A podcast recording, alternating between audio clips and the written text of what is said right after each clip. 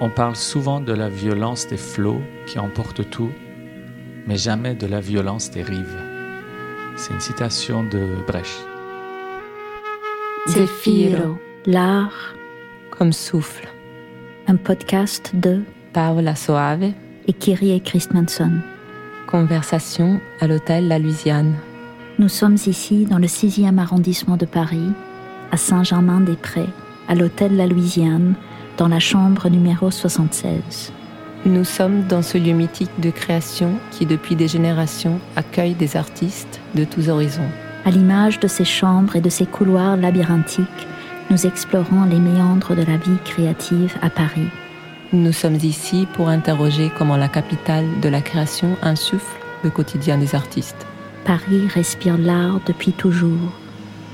Laissez donc ce souffle de création dépoussiérer votre esprit et prenez une bouffée d'air frais culturel. Prenez un zéphiro.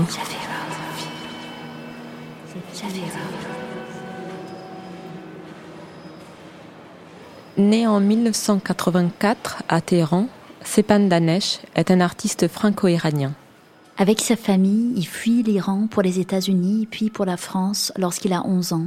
Pour contourner les barrières de la langue, il éprouve très vite le besoin de dessiner à l'intérieur d'un cadre. C'est ainsi qu'il trouve son sujet de prédilection, le coin, c'est-à-dire l'angle formé par deux lignes, deux plans qui se coupent et la surface située dans cet angle. Il développera cette obsession ensuite à travers la peinture, puis plus récemment avec la sculpture. Sepan Danesh est un artiste curieux qui creuse le coin en y plaçant des fragments de réalité et d'histoire. Lors de cet épisode, nous parlerons de son enfance, de sa relation avec Paris, de sa pratique artistique et de son zéphyr. Bonjour Sepan. Pourrais-tu nous expliquer pourquoi as-tu choisi de nous lire cette citation de Brecht? Euh, Petit, j'étais euh, dans la violence des flots, parce que je suis né à Téhéran, j'ai grandi en Iran, euh, dans un contexte de disons, de, guerre, de conflit, de révolution et tout ça. Et en fait, du coup, j'ai connu euh, dès la naissance, en fait, une, certaine violence, euh, qui était euh, une violence euh, qui emporte les choses. Ça emporte les gens, ça emporte le savoir, ça emporte les émotions, ça écrase tout. Et c'est extrêmement bruyant. Et puis, à l'âge de 12 ans, j'ai quitté euh, ce monde. Et donc, euh, je suis venu euh, en Occident, les États-Unis, et puis la France, et, surtout Paris. Et, là, je me suis rendu compte qu'il y a un autre type de violence, mais qu'on ne voit pas, on n'entend pas, mais qui est partout, en fait. Et qui génère la violence des flots. Et ce sont les rives. C'est ce qui contient les choses, en fait. Et c'est pour ça que j'ai choisi euh, la citation de Brecht. On demande à chacun de nos invités de nous parler d'un objet symbolique de leur recherche artistique. Quel objet as-tu apporté aujourd'hui? Alors j'ai apporté, euh, en fait j'ai un peu triché, j'ai pas ramené un objet, mais j'ai ramené deux objets qui sont liés et en même temps euh, très, très proches et très opposés. L'un des objets, c'est le futur et l'autre objet, c'est le passé. Euh, L'objet du futur, euh, c'est un passeport. C'est le passeport français. Parce que je, suis, naturalisé français. Euh, et depuis que j'ai ce passeport, en fait, tout a changé. Pourtant, c'est juste un bout de papier. Mais avec ce passeport, j'ai réussi à voyager, j'ai réussi à, à, m'évader, visiter d'autres pays, rencontrer d'autres gens. Et en fait, je ne peux plus quitter ce passeport. C'est le seul objet que je pourrais prendre avec moi et, celui-ci. Donc ça me projette vers un avenir euh, ouvert. Et puis l'autre objet qui est le passé, c'est une montre. C'est une montre euh, Seiko des années 70. Et, euh, et c'est une montre automatique. Ça veut dire que tant qu'elle bouge, elle marche. Et dès qu'on la pose, au fur et à mesure, le mécanisme fait qu'elle s'arrête. Et, je disais que c'était un, une montre du passé parce que euh, c'était la montre de, mon grand-père, qui était militaire et qui était contre le, changement de régime. Euh, il était militaire du Shah d'Iran. Et il a tenté un coup d'État euh, après la Révolution et il a été exécuté. Et arrêté, exécuté, tout ça. Et il portait cette montre au poignet. Sauf que la montre en question, elle est aux États-Unis, chez mon oncle. Et moi, j'ai cherché sur Internet et j'ai réussi à trouver euh, exactement la même, la même année de fabrication, le même numéro de série. Et du coup, je me suis procuré cette montre. Et du coup, cette montre, pour moi, à chaque fois que je la prends, elle se met en marche. Donc le passé ressurgit. Et puis, il suffit de la poser. Et puis, le passé, petit à petit, s'éteint et va dans l'oubli. Du coup, c'est pour ça que j'ai choisi ces deux objets. Quel est le rapport entre ces objets et ton travail artistique? Les objets que, que j'ai présentés euh, sont à l'image en fait de mes préoccupations euh, esthétiques, artistiques, parce que dans mon travail, euh, il y a un espace qui est toujours présent et qui est l'espace d'un coin sans sol ni plafond. Et cet espace, c'est ni le passé ni le futur, mais un lieu dans le présent le plus immédiat qui, euh, abrite ces deux, ces deux choses. Alors, dans quel sens? Le présent immédiat, parce que euh, le coin sans sol ni plafond, c'est juste deux murs, euh, l'encoignure de deux murs à la verticale. Ça arrête les gens, ça coince le regardeur, ça empêche le corps d'avancer. Et puis, puisqu'on est empêché, puisqu'on est coincé, on est obligé pour s'échapper, soit de tourner le dos et partir, soit de rester et d'aller dans l'imagination, d'aller dans la fantaisie et, euh, de changer de monde en fait. Et quand on change de monde, bah, ce qui se passe, c'est que soit on ouvre les portes du futur dans lesquelles on, se projette, soit on remémore des choses du passé, on essaie de les, de les modifier, de les revivre en fait. Et ce va-et-vient extrêmement rapide, qui n'est pas du tout perceptible par, euh, par aucune caméra. Euh, c'est purement euh, mental. Pour moi, ne peut avoir lieu que dans, dans le coin. Voilà. Et je disais que j'étais coincé en, Iran.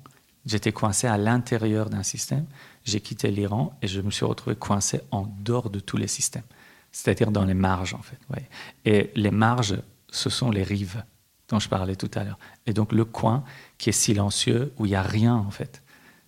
Mais en fait, c'est hyper bruyant et il y a tout dedans. Quand es-tu arrivé à Paris? Pourrais-tu nous raconter cet épisode de ta vie?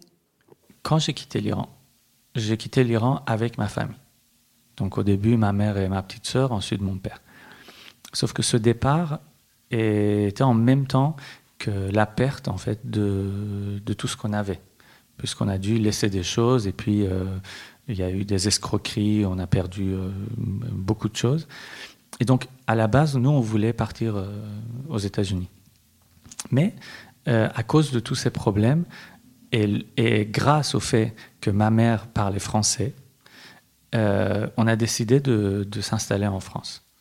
Et puis, on est, on est, resté à Paris euh, parce qu'il y avait une, école euh, en banlieue parisienne où il y avait la possibilité pour les, les enfants étrangers d'avoir un cours d'adaptation euh, de la langue française qui s'appelait CLAD à l'époque. Alors je ne sais plus si ça existe aujourd'hui ou pas, mais disons la combinaison du fait que ma mère parlait français parce qu'elle elle travaillait à l'ambassade de France en Iran, et le fait que moi je pouvais aller à l'école ici a fait qu'on est venu à Paris.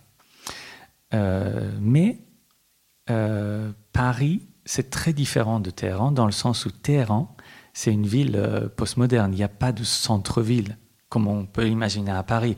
Il n'y a pas d'île de la cité et puis on s'éloigne au fur et à mesure, on va vers la banlieue et puis la campagne. Pas du tout. En Iran, c'est une grille infinie, comme à Los Angeles ou Mexico.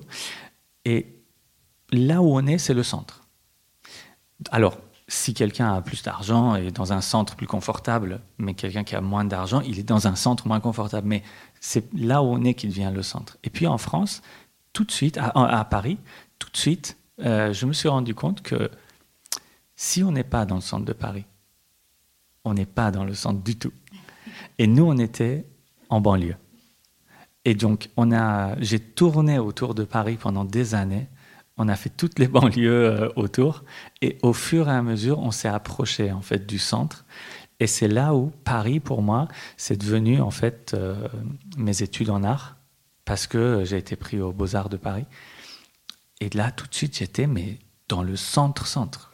On ne pouvait pas être plus dans le centre.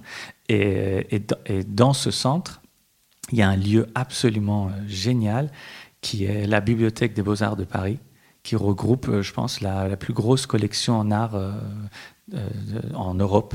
Peut-être que je me trompe, hein, mais voilà. Et j'ai passé des heures et des heures euh, dans cette bibliothèque quand j'étais étudiant aux Beaux-Arts. Voilà. Donc pour moi, Paris, en fait, c'est ça, c'était un pont vers le sommet euh, de ce qui est possible euh, en études, en recherche autour de l'art. Pour moi qui connaissais absolument rien. Moi, quand j'ai quand quand commencé mes études, c'était dans un lycée d'art d'art plastique. Et euh, on m'a dit, euh, pour le concours d'entrée, on m'a demandé euh, si j'avais été dans un musée ou si je connaissais un peu des œuvres et tout ça. J'ai menti, j'ai dit que bien sûr, que j'ai été au Louvre. J'avais jamais été au Louvre. Puis on m'a dit, alors qu'est-ce que, tu connais? J'ai dit, bah évidemment, Mona Lisa. Et on m'a dit, mais, mais du coup, qu'est-ce que ça t'a fait de voir Mona Lisa? Et moi, j'étais en sueur, je savais pas quoi dire, je mentais tout le temps. Et j'ai dit, bah, c'est très simple, quand on se déplace, ses yeux se déplacent. Et, en fait, c'est, absolument pas vrai. Quoi. Et, mais ça, ça a marché parce qu'en fait, je pense qu'ils se sont dit, en fait, il, faut le sauver, ce gars, parce qu'il est prêt à tout. il ment comme il respire. Et moi, c'était ma seule solution. Quoi. Je ne pouvais pas faire autre chose. Et du coup, vous voyez, et petit à petit, bah, un jour, je suis réellement allé au Louvre et euh, je peux certifier que les yeux ne bougent pas. Pas Qu'est-ce que Paris t'a apporté et pourquoi avoir décidé de la quitter? Euh, Vivre à Paris, ça m'a fait comprendre que moi, je n'étais pas dans la structure euh, parisienne. Je me suis enrichi grâce à ça. Mais je me suis rendu compte de la différence qu'il y avait entre ma ville natale, les villes que j'ai visitées, et puis la ville dans laquelle j'ai vécu toute ma vie. le départ de Paris, vers la banlieue proche et puis la campagne, c'est fait quelque part grâce à Paris, puisque la direction régionale d'affaires culturelles a mis en place un système d'ateliers logement.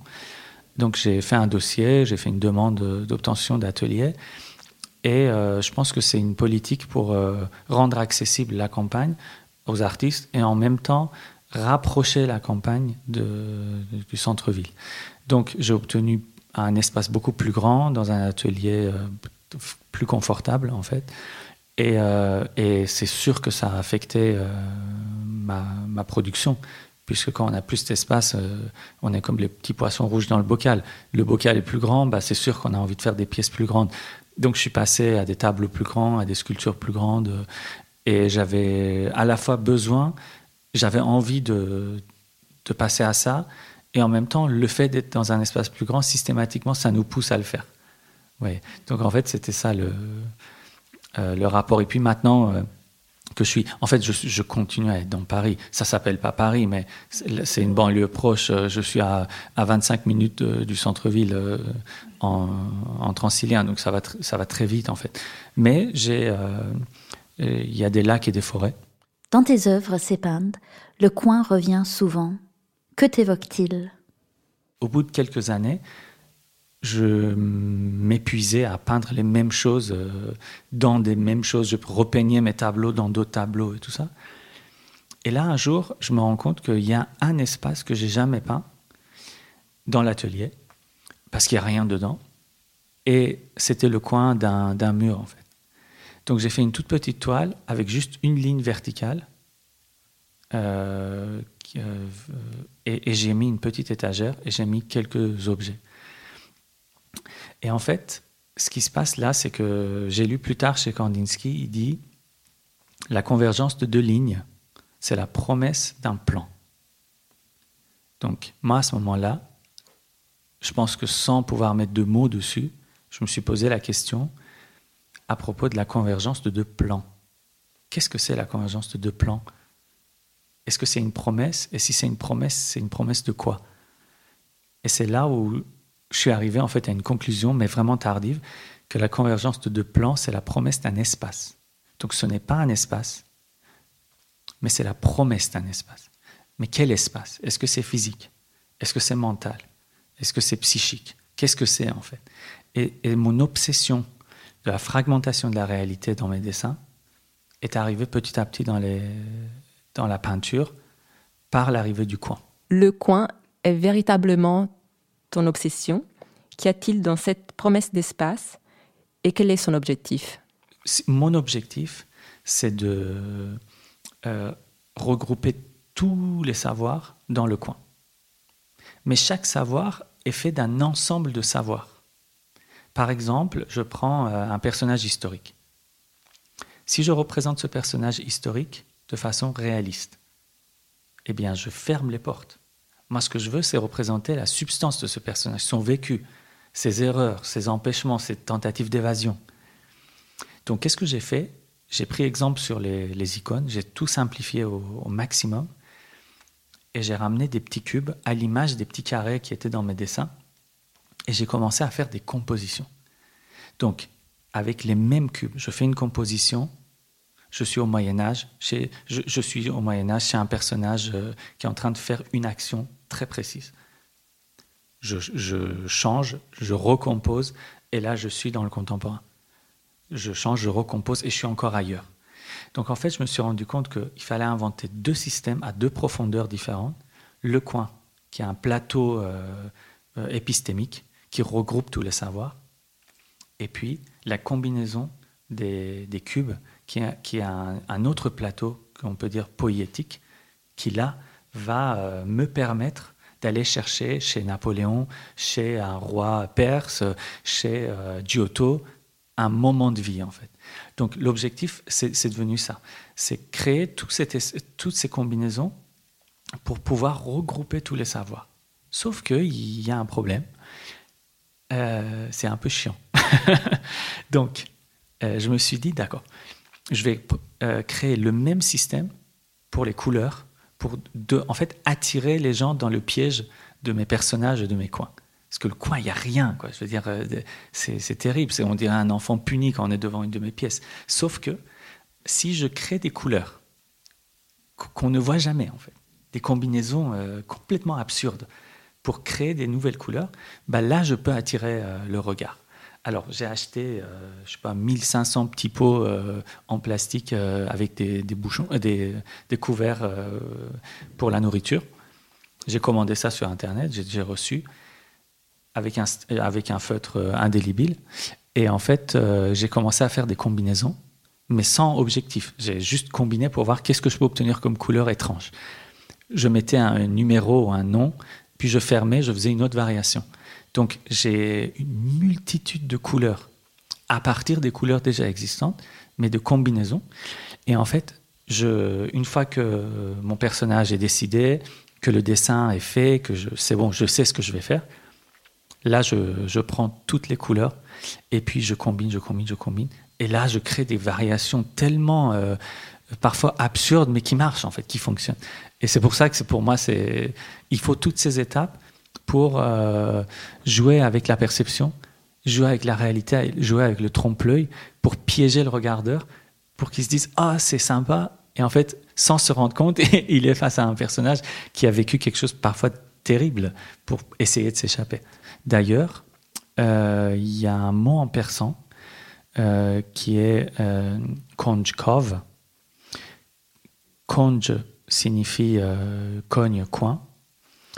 Et Korvidan, ça veut dire creuser la cave en fait. Donc Konjkov, qui littéralement veut dire creuser le coin, en, en, français signifie curiosité. Donc si on dit à quelqu'un qui creuse le coin en persan, ça veut dire on lui dit qu'il est curieux. Comment tu organises ton temps Sépan As-tu des rituels particuliers? Euh, Quand j'étais encore étudiant aux Beaux-Arts, je fréquentais l'atelier de Philippe Cognet, en, peinture. Et, euh, et lui, c'était, euh, il me disait, il faut travailler 12 heures par jour. Et euh, il, venait me voir, il voyait que j'étais, je passais des heures à enduire une toile. Je pouvais passer deux jours à enduire ma toile avant même de commencer à travailler. Et il me disait, mais arrête de faire ça parce que tu t'épuises en fait. Il me disait, mets de la musique, il faut vivre le, présent quand tu es en train de, de, travailler. Et du coup, au bout de cinq ans, j'ai eu un, un rythme presque militaire de production que j'ai gardé. Ça veut dire, je me réveille tous les matins à 6 heures à 7 heures, euh, je suis en train de, travailler à l'atelier. Alors ça peut être euh, lire, euh, envoyer des mails, faire ma comptabilité, ou peindre, ou sculpter, passer des coups de fil. Et puis je fais ça jusqu'au soir, pour, au moment où je vais m'endormir, avec mon ordinateur, en train d'écrire, lire ou travailler. Donc en fait, ça s'arrête jamais. Et j'ai réussi à organiser en fait ma, ma vie pour permettre à ce, ce, chaos permanent de se produire tous les jours. Intermezzo Zefiro. Texte et musique qui parle du vent.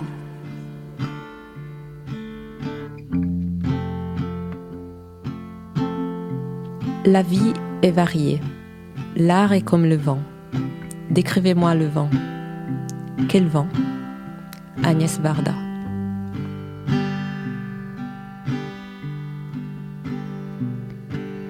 A northwest Montana can still make a cry.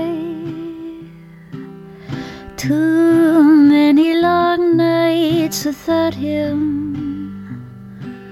And when Charles Sam Russell gets to painting the sky, she is all alone in the shadows. She's much too pretty for living alone, and he's too stubborn for taming. And he's riding the range at a camp with no phone, and she's all alone in the shadows where the wind in the sagebrush whispers him down, it whispers him down to his wintering ground. She knew the deep snow would soon bring him down. So she's gonna wait for a cowboy.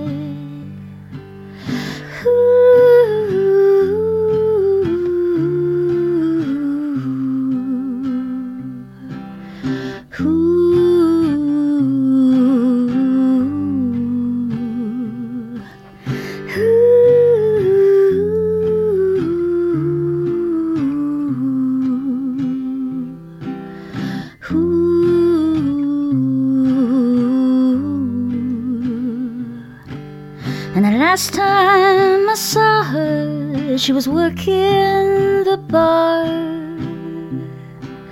But they got some good bars in Montana. So the couple arrived and they jumped in his car. They were gone in the blink of his tail light and the wind in the sagebrush whispered him down, whispered him down to his wintering ground. She knew the deep snow would soon bring him down. Now she's long gone with the cowboy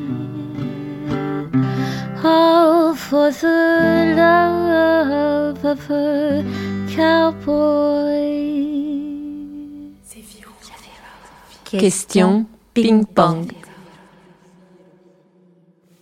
Quel artiste, créateur souhaiterais-tu entendre dans ce podcast?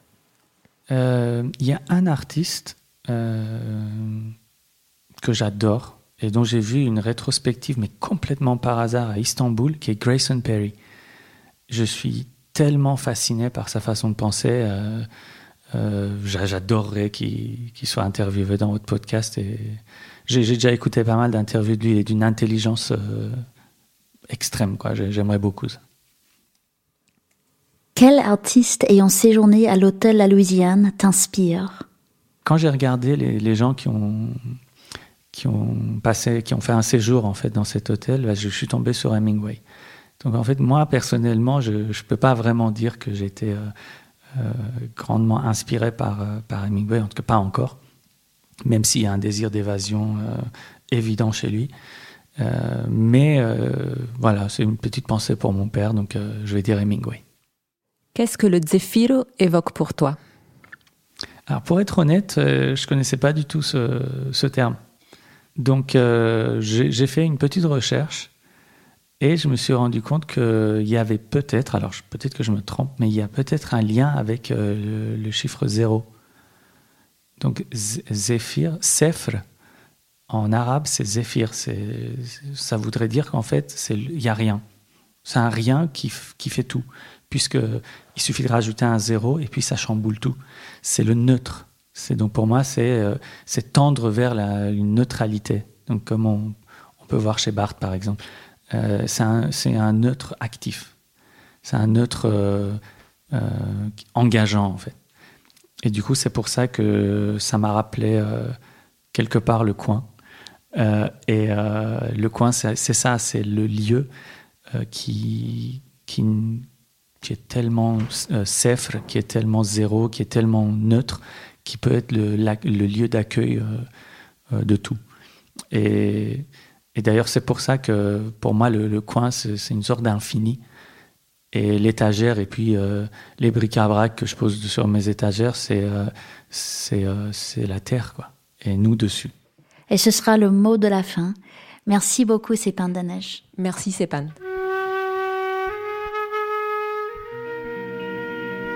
Merci à Nicolas Charlier au son et au montage et à Emily Seymour pour les vidéos et les images visibles sur notre Instagram et site internet.